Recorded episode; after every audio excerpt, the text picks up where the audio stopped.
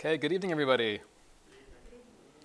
Very special thank you to the Mann family for sponsoring this evening. The sponsorship of the class is Ilui Nishmas, both Mrs. Mann's father and mother. Her mother, Alta Chaya Bas Mordechai, whose yahrzeit is the 16th of Cheshvan, and her father, Shlomo ben Moshe, whose yahrzeit is the 14th of Cheshvan. It's Hashem, through our learning and through the family's continued growth and connection with the Kadosh Baruch Hu, the neshamos should have an aliyah. Thank you, as always, to Torah Anytime for sharing this class with those of you who cannot be here this evening. And a thank you, as always, to Isaac for getting everything together with uh, his energy and his commitment. The topic this evening is thriving in chaos, embracing uncertainty. It's really apropos that we're here tonight as we're waiting the conclusion of the elections. We'll have to see if we have any real answers this evening. The fact that all of you made it out here is actually very impressive. Not sure what there is to be looking at right now, but theoretically, person could be going you know, state by state and watching things as they progress. But it's definitely a good uh, backdrop for this evening's discussion. During times of confusion and instability, we have actually the unique opportunity to gain more clarity in our connection with HaKadosh Baruch Hu, our connection with the Torah, and our connection with ourselves, which is counterintuitive. We would assume the more noise and clutter and disruption we have outside or inside, that would make it more difficult to stay focused, to stay connected, to have that clarity of vision. But the truth is, it's really an opportunity to steig, it's an opportunity to actually get closer to Hashem through the instability. How do we do that? How can we look at confusion either in our personal lives or nationally or globally and actually use that as a springboard to elevate myself as a human being rather than just get sucked into the, uh, to the, the waves and the tide of everything we're hearing on the news and everything we're seeing and experiencing. How can I stay focused? How can I actually utilize the, uh, the distraction as a way of, of anchoring myself in Avodas Hashem? I'd like to also address this is somewhat of a famous question we spoke about last week the, uh, the story of Avram and the Kibshan Ha'esh, that he was thrown into a furnace because he was not willing to, uh, to go against his beliefs. He was willing to die for what he stood for. He lived and he died by his values. Now, the famous question is why is this not recorded in the Torah? And to many people, it's actually surprising when they hear there's no mention of this story in the Torah itself. Seems like a pretty big deal. It was an open miracle that took place. The ancient world was well aware of Avram's survival of the Kibshan Ha'esh. Why is there no mention of this in the psukim themselves? And furthermore, according to the Rambam, this is not one of the ten trials, the ten nisyonos of, of Avram. Right? We have ten different trials, and that's a debate amongst the Rishonim as to what exactly they were. But the Rambam's opinion was that allowing himself to die, al pi kiddush Hashem, was not one of the ten nisyonos. Sounds like a pretty big deal. It's tremendous kiddush Hashem. Why is that not counted as one of the ten nisyonos of Avram Avinu? So, how can we thrive through the chaos, inside of the chaos? And I'd like to answer these more technical questions as well. There is an article in The Atlantic entitled Preparing Your Mind for Uncertain Times. Uh, the author writes that humans abhor uncertainty and will do just about anything to avoid it, even choosing a known bad outcome over an unknown but possibly good one. There is a study where participants experienced greater stress when they knew they had a 50% chance of receiving an electric shock more so than when they had a 100% chance of receiving that shock. The unknown itself creates more of an anxiety and more of a, of a feeling of, of ambivalence. I'd rather know what I'm getting into, even if that outcome is not a good one. Now, without looking at the date of this next uh, article, if you were to read this, when would you guess this was written? It's official. We live in uncertain times. Just pick up today's paper, and the headlines are screaming with news that lets us know we are living in uncertain times. Economically, every aspect of life, we have no idea what tomorrow will bring. There's no doubt about it, uncertainty can be uncomfortable. We human beings are wired to want to control our environment. We enjoy the stability that comes from having continuity between our past and future, a future that's familiar, stable, and predictable. We like to feel that we are masters of our own ship, and control of our fate, and so it's entirely natural to find ourselves feeling a little out of sorts when our future becomes an unknown quantity. The reality, though, is that things are changing fast. Unpredictability, uh, in the workplace and all around the world. It's those who are willing to embrace uncertainty and take decisive action, risky action, despite the many unknowns, who will reap the greatest rewards. This easily could have been written yesterday. When was this written? 2015. So, on one hand, it's true. Everyone loves to use the phrase, we are living in unprecedented times. And that's true. We've never been here before, and there's a lot more to be anxious about. But if you look throughout the articles and the newspaper headings over the last many, many decades, we always seem to find ourselves in a place of instability where people are telling us things have never been this crazy. Now, the one point I'd like to take issue with is the author writes in order to actually excel in these times, we have to be able to take action, decisive action, despite the many unknowns. The Torah Hashkafa is that real growth in spirituality and our most powerful, lasting, meaningful accomplishments do not come despite the unknowns, but they come because the unknowns, which again is counterintuitive.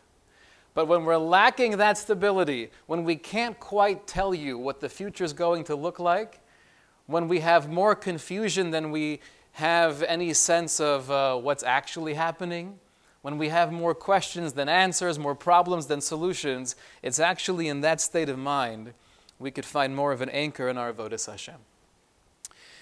Now, there are three potential ways to respond to any level of uncertainty or ambiguity Number one is through despair, through despondency, through just crumbling to the pressure of uh, what's happening around me. The second potential response would be surrender or acceptance. And this is really the ideal we'll find in the secular world. The most you could ask for if you're living in a world void of purpose and void of Torah Right? How do you get through challenges without the, the bedrock of amun and bitachon? The best you could ask for is coming to a place of acceptance, coming to a place of uh, surrender. This is what it is. I'm not going to fight it. I'm not going to despair. I'm just living with life because I have no other choice. And the third potential response in how to react in situations where there are many unknowns is not to despair, is not even to surrender or accept the reality, but to actually welcome it, to embrace it, to say, bring it on. And that's really the Torah Hashkaf. I want to try to explore how do we get to that third response not despair, not even acceptance, but to be able to embrace it, to be able to welcome all of the unknowns that we have to look forward to. Option number one is something that's not plausible for the Jewish neshama. We cannot despair.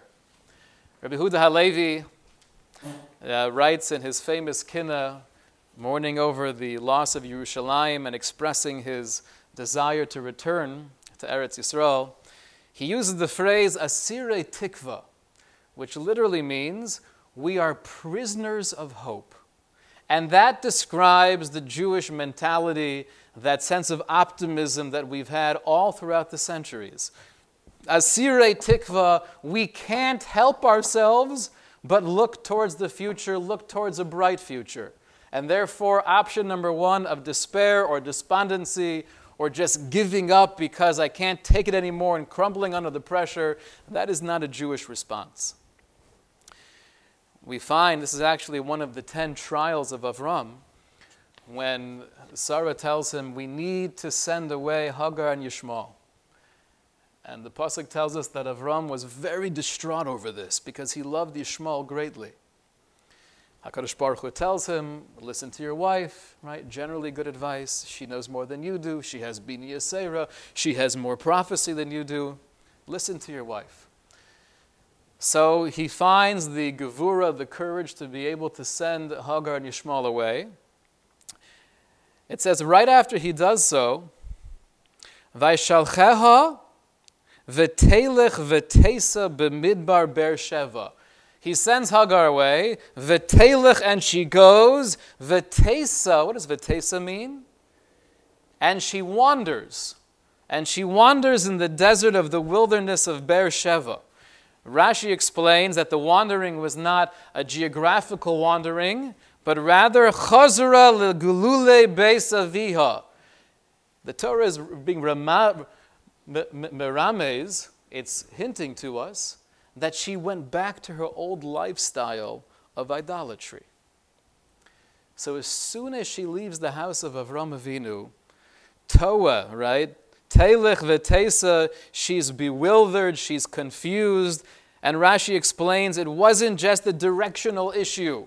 She might have had a wonderful sense of direction. However, she went back to her old philosophies, her old ways of thinking. Chazra legule Next week, parenthetically, I'd love to explore the whole evolution of Hagar and her relationship with Avram Avinu because it is so incredibly deep and there is so much there for us to gain. It is so rich because she was a tzaddikis. She was an incredible woman. And we see at the end of Avram's life, according to the Chazal, he remarries her. So there's a lot going on with Hagar. Mitzvah will save that for next week. But from this Rashi, it sounds like she goes back to her old ways of Avodah Zarah. So Rav Meir Tzvi Bergman, he was the great son-in-law of Rav Shach.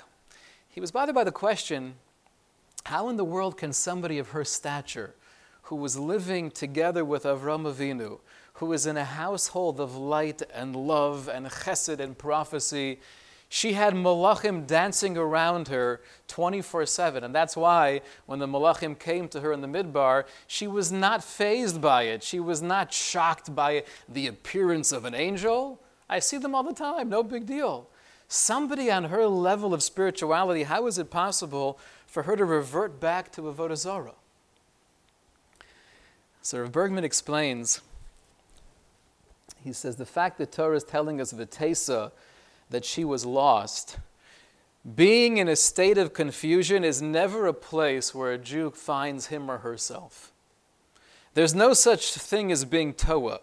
Hamamin b'kadosh baruch hu derech amuna. If I have that, that real amuna in a kadosh baruch hu, and I know my derech of amuna, I have my path and how I connect and how I relate to the infinite, so then Eino toa, there's no such thing as being lost no matter where I am. Gam ki asher b'choshech Hashem orli. Even if I find myself in a time of darkness, Hashem orli, Hashem is my light. So the Torah here is revealing that maybe she didn't revert back to old-fashioned avodah zarah, bowing down to idols, but she lost her amunah. She didn't have that same faith she had before, and we know that from the fact that says she was lost. A mamin, one who has a muna shlema, one who has bitachon, is never lost, even if you don't know where you are, because Hakadosh Baruch Hu imadi. Hashem is always with me. So to take approach number one of feeling despair or to get lost within the confusion around us, that is not acceptable for a Jew. Reb Mordechai Pogromansky, he was known as Reb Motel. He was the Ilui of Telz. He was a brilliant, brilliant young man. After uh, he was one of the few Lithuanian Rabbanim to survive the war. After World War I, trying to make a life for himself, he uh, got into business and he did very well. He was able to import uh, high quality paint from Germany and he created a whole, a whole structure. He never had any official yeshiva background as a young man. And then one day he met up with Reb Elya Lopian. Reb Elya Lopian was going around after World War I to different Jewish communities, trying to, to teach Torah, trying to inspire, and trying to cultivate a sense of achdus, to rebuild uh, Klal Yisrael. When Reb Elia met Reb Motel, he was blown away by this kid's brilliance. And he tried to convince him, you need to go to yeshiva. You have to spend Yomim V'layla learning Torah. You have so much to give to Klal Yisrael. And at first he was hesitant because he had to make a parnasa. He had to support his family. But Reb Elya said, listen, just give it a try, do it for a little bit, get the time, get the taste of Torah, and then you'll go from there. And that's what he did. Reb Elya was instrumental in enrolling him in the uh, Talmud Torah of Kelm. And uh, only after a few months, it was clear that he had tremendous potential. However, with all of the stress and the clients that he had for a few years beforehand, he felt the need to go back to business, and he did so. Elya Lopian, though never giving up on anybody, especially one with this level of potential, he again encouraged him, You need to go back to yeshiva. You can change the Jewish landscape. And eventually he went back. He went to Telz, and when he arrived at Telz, he was a bacher, and immediately he was just swept away with the Ruach HaTorah, with the spirit of the yeshiva. And people would go to him after only a year or two and he, he, didn't, you know, he wasn't ligging and learning for years. But after a little bit of exposure, he had such a tefisa, he had such a grasp that people would go to him with questions, not just in Gemara, but in Hashkafa. He had a sister who actually was not religious, and she was swept away with communism and socialism. And he actually invited her to come to one of his chaburos, one of his discussions on the subject of communism. And after two times having a back and forth with his sister, she gave that up and she herself was Choser B'tshuva. Eventually, two years before World War II, he moved to Belgium where he became the Rav of a community there. And uh, Baruch Hashem, things were looking very, uh, very hopeful and his future was bright. Shortly before the beginning of World War II, he went back to Lithuania, that was his hometown, and he went to visit some of his, uh, his chevra. And he was actually stuck there when the war broke up, and he, couldn't, he could not have left. So he found himself in the Kovna ghetto. And living in the Kovna ghetto, uh, he spent years in pretty much a state of isolation. He didn't have Svarim with him.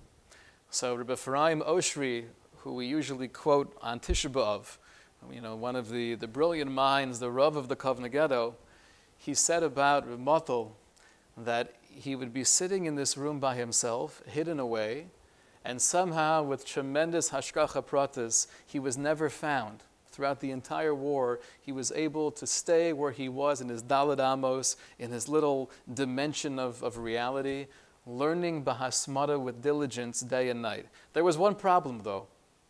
He didn't have any svarim. but it didn't stop him.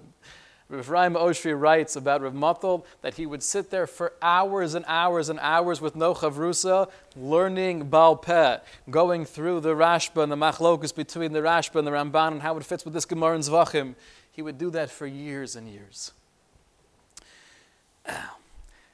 After the war, he was part of a, of a group of people trying to go throughout Europe, finding children, tr- finding boys who were born during the war who were not able to, uh, to get a circumcision. So he went together with the Moel and a few other Rabbanim, And they went literally town to town, village to village, trying to find boys to be able to be Makayim the mitzvah of bris milah.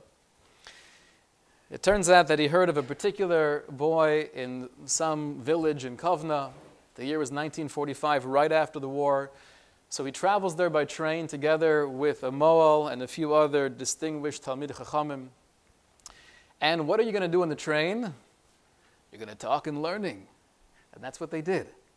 And they got so engrossed in the conversation that they realized they missed their stop. Not just by one or two, but they missed their stop significantly. So the person who was with Reb Mottel started bemoaning the fact that, oh my gosh, we have this bris, now we're going to be late, and there could be other children there, we might not get to them, we're lost. So Mottel quoted this pasuk, right? That she went vetesa and she was lost. Zokt Rashi, he explained, Rashi tells us the same idea we saw from Rabbi Bergman, that she was lost, that indicates that she didn't have her amuna. Because if you're a maimin, if you're a bal bitachon, then even if I don't know where I am, I'm never lost. HaKadosh Baruch Hu is here. So the fellow said back to Ramato, it's a nice vort, right? It's a nice idea, but the bottom line is we're lost. we got to get back and find the village. So they got off at the next stop, and the train back to where they need to go wasn't for a few hours, and they were sitting there. Some time goes by, and this is a story that's been documented by many. This is not a myth or a fairy tale. As they're sitting there together, a young father comes running over. He sees the rabbis here. He says, Excuse me, I just want to know, Baruch Hashem, Mazel Tov, we had a baby boy. Do you know of a Moel? So Rav turns to his friend and you see, a Yid is never lost. Right? We're all with HaKadosh Baruch Hu every second of our lives. So, option number one of despair is not an option. Now, the secular approach, which is option number two, is acceptance or surrender. I'm just curious, by a show of hands, who, who here has heard of the myth of Sisyphus? Chaim. All cultural associations, you know, Kanai Chaim is well aware. So the myth of Sisyphus, I forget all of the background details, but he did something to displease the gods. And basically, their punishment for him was that he had to push a heavy rock up this mountain for eternity. Right? He would push and push and push all the way up to the top of the mountain. Eventually, he would get there and it would roll back down and he would start pushing again. That was his gezerah, that was his decree for the rest of his existence, which meant forever. Some of the secular philosophers have used that as a mashal for man's existence in this world. That listen, we're just busy with nothing, going to work, driving here, going here, making this appointment, getting all uh, obsessed and, and involved and engaged with things that don't really make that much of a difference. We're all Sisyphus. We're all that guy just rolling the ball up the hill, waiting to get to the top, then it rolls back down, and we do it again. The only way to find comfort in that reality is if you're able to get into the mindset of this is life. I'm not going to bemoan it. I'm not going to cry about it. I'm not, I'm not going to complain because uh, this is what it is. A person is stuck home, right, during the, uh, the intensity of COVID, and they have kids running around and trying to get to their classes on Zoom, and they themselves are working remotely, and uh, the computer is not really functioning the way it should be, and the internet is slow. So that's rough. What can you do about it? The answer is Nothing. So the secular philosophers would say, just deal with it because this is what it is. We don't just deal with life, we embrace it. I want to paint a picture for you of embracing the instability. And we, we shared this on Simchas Torah this past year for those who are in the larger shul. This is actually from the diary of the Eish Kodesh, from Reb Kalonymus Kalmish Shapiro, Hashem Yokum Domov. In his diary, he says that I'm sharing these thoughts, Taf Reish Tzadi Gimel, in 1933. This is after the Yomim Noraim and Sukkot, Shemini Atzeres, and Simchas Torah. And right here, he was just putting pen to paper, sharing his hargasha of what Yontif was like. He said at the time of Simchas Torah, where generally we would get enthusiastic about the dancing, I looked up heavenwards and I cried out to all of the neshamos of the Kedoshim, of our grandparents and our parents who are no longer in Olam Hazeh. And I said to them, Miheir lechem kol kaches hagan eden beyomim kadoshim elu. It must be so gewaldig up there during these days, the light and the simcha that you neshamas are experiencing. How does that happen? What changes during these special days? Writes the Eish Kodesh, Imlo onu ba'avodoseinu, it must be because we're somehow infusing energy, infusing Kedusha into that higher realm. You neshamos, you heilige neshamos, you're dancing because we're dancing. You're feeling, you're feeling an enhanced sanctity because that's what we're experiencing. Then he writes, this is why I felt this piece was so apropos for this particular Simchas Torah. As soon as we start getting excited and the joy begins to penetrate the heart, Yismar libo bo, suddenly we have this feeling of bitterness, this sense of negativity. B'matismach. And we ask ourselves, how could I really allow myself to be besimcha? How could I allow myself to let go and to dance and to feel the joy that we felt on previous years? We find ourselves surrounded by pain. There's so much to be concerned about. There's so much instability. How can I allow myself to feel the simcha? Listen to the response of the Eish Kodesh. This is something he was writing in 1933, but it's something we could definitely apply every day of our lives. V'yischazek v'yomar, we have to be strong and respond to ourselves. Im nisameach ata. Right now, I am rejoicing with my God. And I can care less what's going on around me. We do our hishtadlus. We make sure to all go out and vote.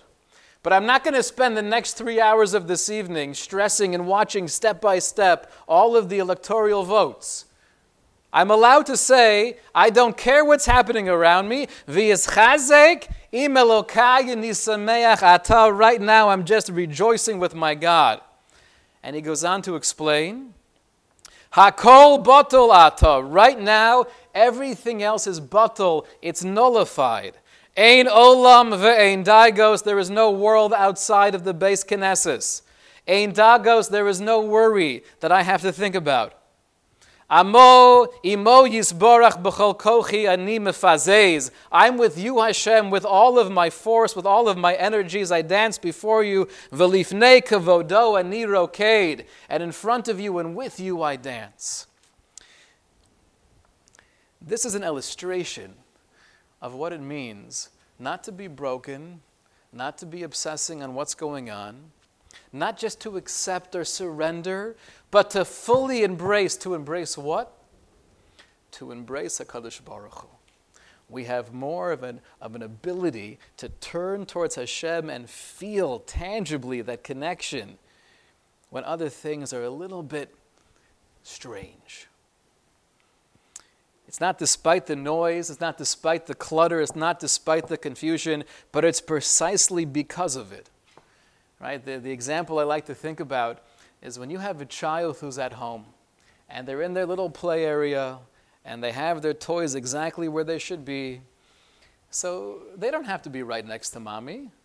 And they're allowed, they feel comfortable wandering around, taking off a book, playing with the truck. You take them outside, right? My one and a half year old, if I take her outside and there's the guy mowing the lawn, all right, next door. So then, what does she do? She clings on to me for dear life. That's why I always make sure to take her outside when the guy mows the lawn. or when there's a stranger or a few strangers around and they're at that age where they don't feel comfortable yet going to somebody they don't recognize. Again, it's a great win for a father or mother. It feels wonderful when they cling on to you like that. But why are they clinging on to me? Because there's, there's strange things around them, there's strange people. Some guy just walked into the house with a mask covering his entire face. The sad thing now that's no longer strange, right? This is the Jewish approach to instability. We use it as a springboard to embrace HaKadosh Baruch Hu, to almost say, we would not have chosen this perhaps. If you were to give me an option between A and B, I'm not sure I would have gone with B. Likely I would have chosen A. But now that I'm here, I'm going to embrace you more because I can't get lost in the illusion of stability. I can't get lost in the deception of Olam Hazeh, of things just going and flowing the way I assume they would. Explains Reb Chaim Pinchas Scheinberg, Zecher Tzadik Levracha. Why is it that there's no mention of Avram jumping into the fiery furnace in the Torah? Why did that not make the cut? Why, according to the Rambam, is that not one of the ten nisyonos that he had to endure? Explains of Scheinberg, what is the definition of a nisayon? What does it mean to go through a challenge? If you were to ask Avram, is, is, it, is it easy to like jump into fire? He probably would have said, no. Is that something that you woke up Sunday morning thinking, you know what? I would love to jump into a fiery furnace today. No. It'll make you famous. it's okay, right? I have other ways to make myself famous. However, even though it was really uncomfortable, that doesn't count as a nisayon because a nisayon is when I don't understand what I'm doing. I don't understand why this is happening to me. But somehow I'm able to embrace HaKadosh Baruch Hu and continue not with the clarity of the situation or the circumstance, but with the clarity of my relationship with Hashem. That's a nisayon. When it's going against my human intellect, where it doesn't make sense and I can't explain why these things are happening, I'm living in a contradiction. And to somehow persevere and to tap into that wellspring of gevura, of courage, that's a nisayon. What Avraham did, was it logical to give up your life for your values? Of course it is. Lahavdil, there are many other people throughout history in different religions who have done the exact same thing. Self sacrifice can be a very logical, not pleasant, but a very logical thing to do. That's why, explains Scheinberg, HaKadosh Baruch Hu says, this doesn't make it in the Torah. He did many other things that were much more impressive like having to send his son away from home. That's illogical. Why was it illogical? Because although we know that Yishmael was involved with many, many corrupt activities, we also know that Avram Avinu, with his chesed, it wasn't just that he liked doing good things for people to make them happy, but he was living in this world of chesed where it's hard for me to see your, your flaws it's hard for me to perceive chesronos that you might have. This is what the Yefeh To'ar explains as commentary to the Medrash Rabbah. He says Avram had such a difficult time believing what Sarah was telling him because he had so much love and compassion for Yishmael, and he was able to write things off. It says that Yishmael was makriv karbanos, he was in violation of Avodah Zarah. What kind of Avodah Zarah? What animals did he sacrifice? grasshoppers. Right? That's, that's strange, right? if, you're going to sacrifice something, right? Nimrod, we're told he would sacrifice lions and chayos. And here you have Yishmael. If you're a rasha, just be a rasha. Go sacrifice something to Avodah Zarah. Why are you sacrificing grasshoppers? So the commentaries explain that he was doing it in a way that other people looking at him, if they saw, they would think it was schok. It's child's play. He's fooling around. What a cute little boy dissecting a grasshopper, right? That's, that's things that the boys do. Sarah understood that there was more to it. There is hashchasa. There is a real, real flaw here. Avram didn't see that. He didn't see that because the love that he had for him was just overflowing and it covered up that, that particular clarity. Sending Yishmael away, that was a challenge. But explains with Scheinberg, anything that we do, although it's difficult, if logically it makes sense, that's not a nisayon. The greatest nisyonos in life are those where we really have no logical or intellectual concept of how this is working, how this will turn out, what the end will be. But having the emuna and keep on going weiter, keep on going further, feeling Hashem holding my hand and guiding me, that's a nisayon. I want to read to you one paragraph from Scheinberg. This is the bottom of page six, where he makes the application to our lives. He says, "V'hinei be'emis l'chol echad ve'echad." For every single one of us, yesh matzavim asher lamod behem. We always have situations, if they're relationships, if they're issues within ruchnias, if they're financial or medical pressures, we all have things in life that are very difficult. And this could take us away from our sense of closeness and our aliyah in our avodas Hashem. But he writes, Adarabba, with this perspective of understanding that the definition of a nisayon is having nothing clear except for Hakadosh Baruch Hu's connection with me. It's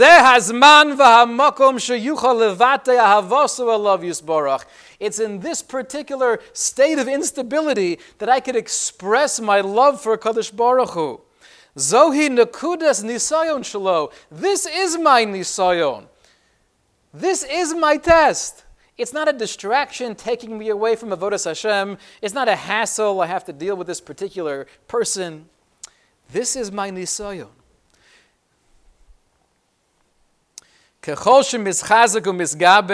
And the more we can find that strength to continue to charting that course even in uncharted waters, there Rav Scheinberg writes, Mevata beze yoser veyoser, we're able to express and, and, and tap into that limitless love and mesiris nefesh that we have for Kadosh Baruch Hu.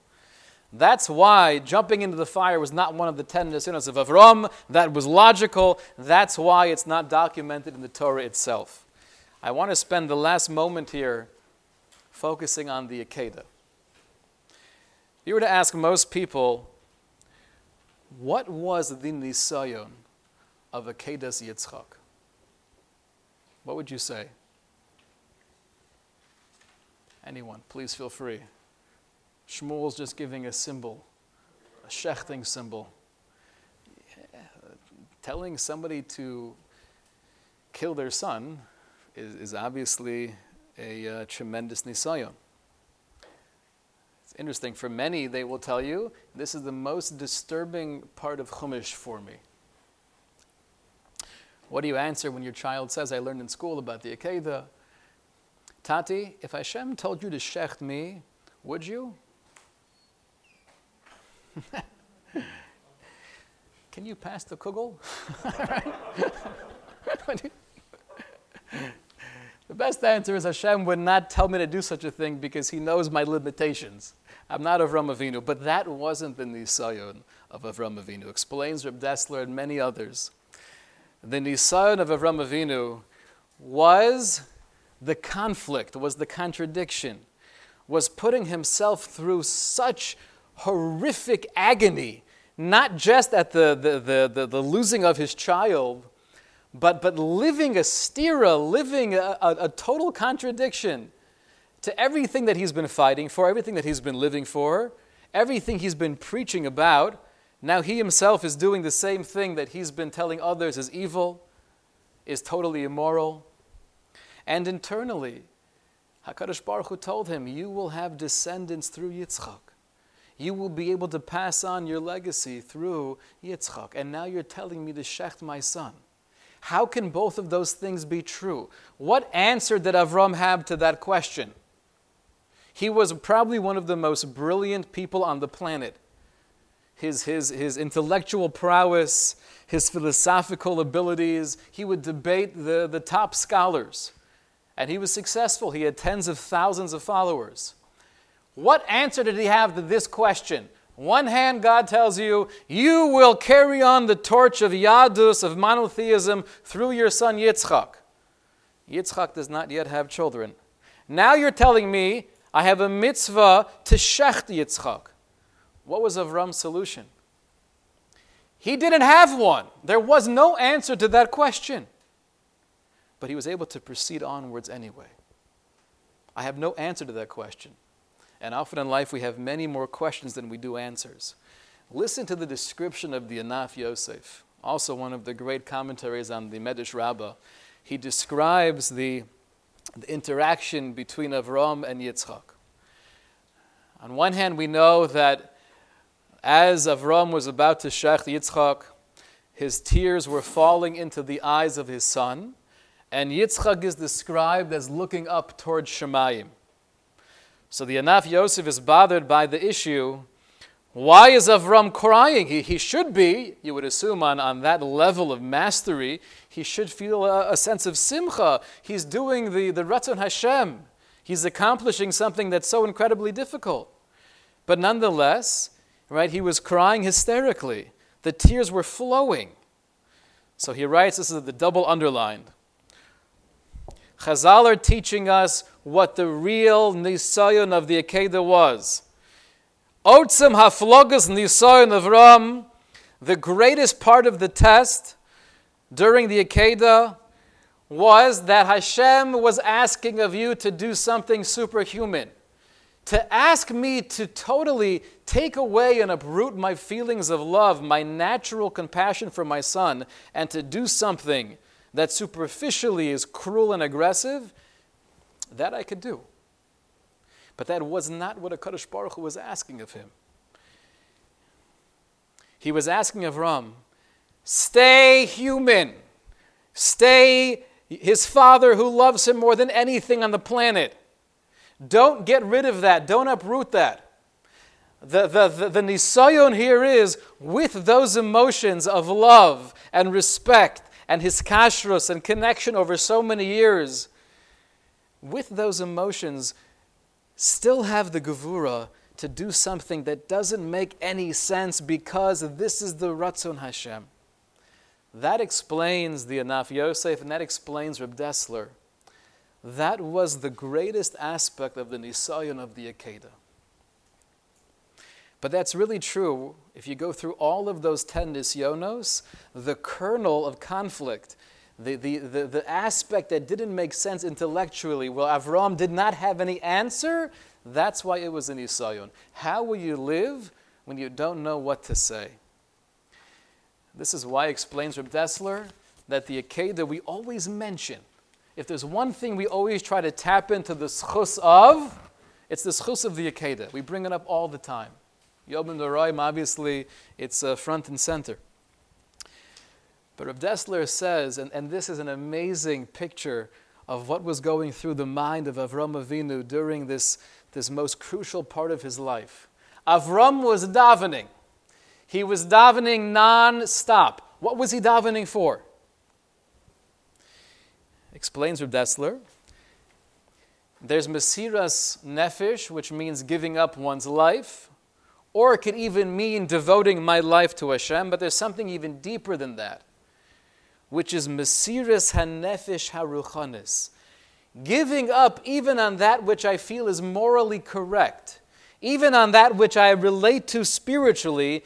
If this is the Das Torah, if this is where HaKadosh Baruch Hu or, or, or the Gedolim are directing me, even though it may not feel right, that's called Mesiras, not nefesh in a physical way, but it's Mesiris Haruchnius. I'm giving up even what I held on to as my connection for so many years. I'm willing to transcend that now. So explains Reb Dessler, the tefillah of Avram Avinu during this moment was, HaKadosh Baruch Hu, please, this feeling of total hisbatlus, this feeling of nullification that I'm experiencing right now, where I have no clue how any of this makes sense, and I have no answers for all of these piercing questions, but I'm able to subjugate my ratzon to your ratzon, and to therefore have a, an inner sense of simcha. a pain, an anguish, but a sense of simcha because the clarity is in the relationship. My tefillah is that you should instill this within the DNA of all of Klal Yisrael throughout all the generations. That was the tefillah of Avram Avinu. He wasn't just thinking about how incredibly intense this moment was between his son and himself. He was thinking of Klal Yisrael. And he didn't even know how Klal Yisrael would exist, but Hashem said it would, so it's got to exist. But my tefillah is, I want this not to stop with me, but I want this to be ingrained in the neshama of Klal Yisrael, to have this sense of hisbatlus, of total nullification to the Ratzon Hashem. That was his tefillah, and that's why we always bring up the Akedah. It's not just, look at what Avram did. Wasn't that amazing, Hashem? Have mercy on me. It's so much deeper. It's because Avram did this. So he implanted within my Zaidi and my Bubby and myself and my children the same ability to live with a sense of clarity, to embrace HaKadosh Baruch Hu, to welcome the unknown, because sometimes the unknown brings me closer to my mommy than living with comfort and stability. I want to conclude by uh, sharing a tefillah. This is a tefillah composed by Rav Ram David Goldberg in his beautiful commentary to the Shaarei Avodah of the Rebbeinu Yonah. Really, he, he presents the same idea that we saw from Reb Scheinberg and Reb Dessler. And he says, Hine onu omdim betekufa zu shel ikvisa de Mashiach. We are standing right now in the ikvisa de Mashiach, and this, we know, has been the case for many decades. The Chafetz Chaim spoke about Ikvisa de Mashiach. Is it around the corner? Is it around two blocks from here? We don't know. But the one thing we do know is that Gedolei Yisrael have been telling us now for generations, we are in Ikvisa de Mashiach, and it's intensifying. And we are coming closer to the Geula Asida. V'tzrichim anu lios muchonim lamod benisyono shelamuna, and therefore, what should be really front and center in everything we're doing is not necessarily that we need all the answers to all of our questions, but we daven more than anything. Hakadosh Baruch Hu, give us the amuna for ourselves and our families.